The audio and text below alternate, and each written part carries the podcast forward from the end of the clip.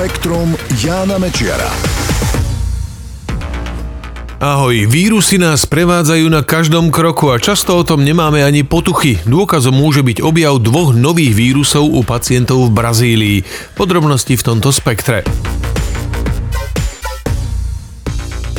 Krvných vzorkách pacientov na severe Brazílie objavili tamojší vedci dva nové druhy vírusov. Pacienti mali podobné symptómy ako pri horúčke dengue alebo ochorení Zika. Vysoké horúčky, bolesti hlavy, vyrážky, začervenanie kože. V jednej vzorke našli výskumníci genetický materiál vírusu patriaceho do skupiny tzv. ambidensovírusov, v druhej zasa zo skupiny šaparvovírusov. Boli to prekvapujúce zistenia, pretože doteraz sa obe skupiny vírusov u ľudí nevyskytovali. Ambidensovírusy zaznamenali len v telách hmyzu, mekýšov a ďalších bestavovcov. Nikdy predtým sa neobjavili v telách cicavcov. Rôzne druhy šaparvovírusov sa síce našli v telách cicavcov, ale nikdy nie u ľudí. Výskumníci hovoria, že zatiaľ nie je známe, či práve objavené vírusy boli v telách pacientov aktívne, takže ani nie je možné povedať, či boli ich zdravotné problémy spôsobené práve nimi. Neexistuje ani žiadny dôkaz, že tieto vírusy sa nejakým spôsobom šíria medzi ľuďmi. Preto chcú pokračovať v ďalšom výskume a zistiť, či sa nájdu aj v iných vzorkách. Tie, ktoré testovali, pochádzali z rokov 2013 a 16 a dokopy ich bolo takmer 800. Nové vírusy sa v nich podarilo objaviť vďaka metóde, ktorej sa hovorí metagenomika.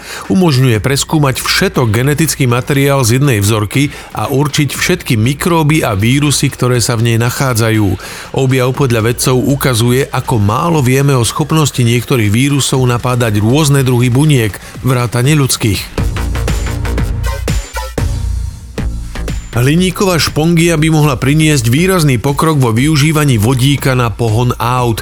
Vytvorili ju vedci zo Severozápadnej univerzity. Vodík je považovaný za najčistejšie palivo pre motorové vozidlá, samozrejme ak sa vyrába s využitím obnoviteľných zdrojov. Mnohé automobilky už dlho experimentujú, niektoré dokonca aj vyrábajú autá s vodíkovými palivovými článkami. Vodík v nich reaguje s kyslíkom, vzniká pritom elektrina, ktorá poháňa auto a odpadovým produktom je čistá voda voda. Problém s vodíkom je však v tom, že je extrémne ľahký. Na to, aby auto prešlo 100 km, je potrebný asi kilogram tohto plynu. Pri bežnom atmosférickom tlaku má ten kilogram objem asi 11 tisíc litrov. Preto sa vodík v autách musí stláčať. Na 500 km dojazd treba asi 5 kg vodíka. Aby mala nádrž aké také rozumné rozmery, musí sa vodík stlačiť asi na 700 barov. To je 300 násobne viac ako je tlak v bežných pneumatikách. To prináša komplikácie nielen do konštrukcie vozidiel, ale aj vodíkových čerpacích staníc. Vedci zo Severozápadnej univerzity hovoria, hovoria, že to vyriešili. Vytvorili nový materiál na báze hliníka, v ktorom sú mikroskopické póry a do nich sa vodík môže ukladať.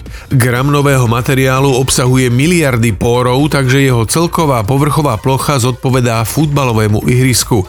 Takáto hliníková špongia umožňuje uložiť veľké množstvo vodíka bez drahých a komplikovaných vysokotlakových nádrží. Teraz tvorcovia pracujú na tom, aby ju mohli vyskúšať v skutočnom vodíkovom aute. Výčiny prírodných živlov môžu do istej miery podporovať pôrodnosť. Vyplýva to z výskumu vedcov z Univerzity Brigham Young. Našli súvis medzi výskytom búrok, snehových metelíc alebo hurikánov a následným zvýšením počtu narodených detí. Pri výstrahách pred búrkami s relatívne nízkou intenzitou a rizikami zaznamenali nárast pôrodov o 9 mesiacov neskôr. Pri výstrahách pred tropickými búrkami to bol nárast asi o 2%. Ide o to, že keď vypadne elektrina a nefungujú televízory, otvára sa priestor pre romantiku a o 9 mesiacov neskôr prichádzajú pôrody.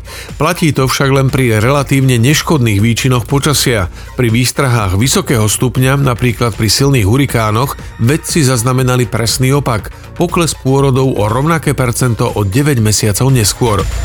Spektrum Jána Mečiara.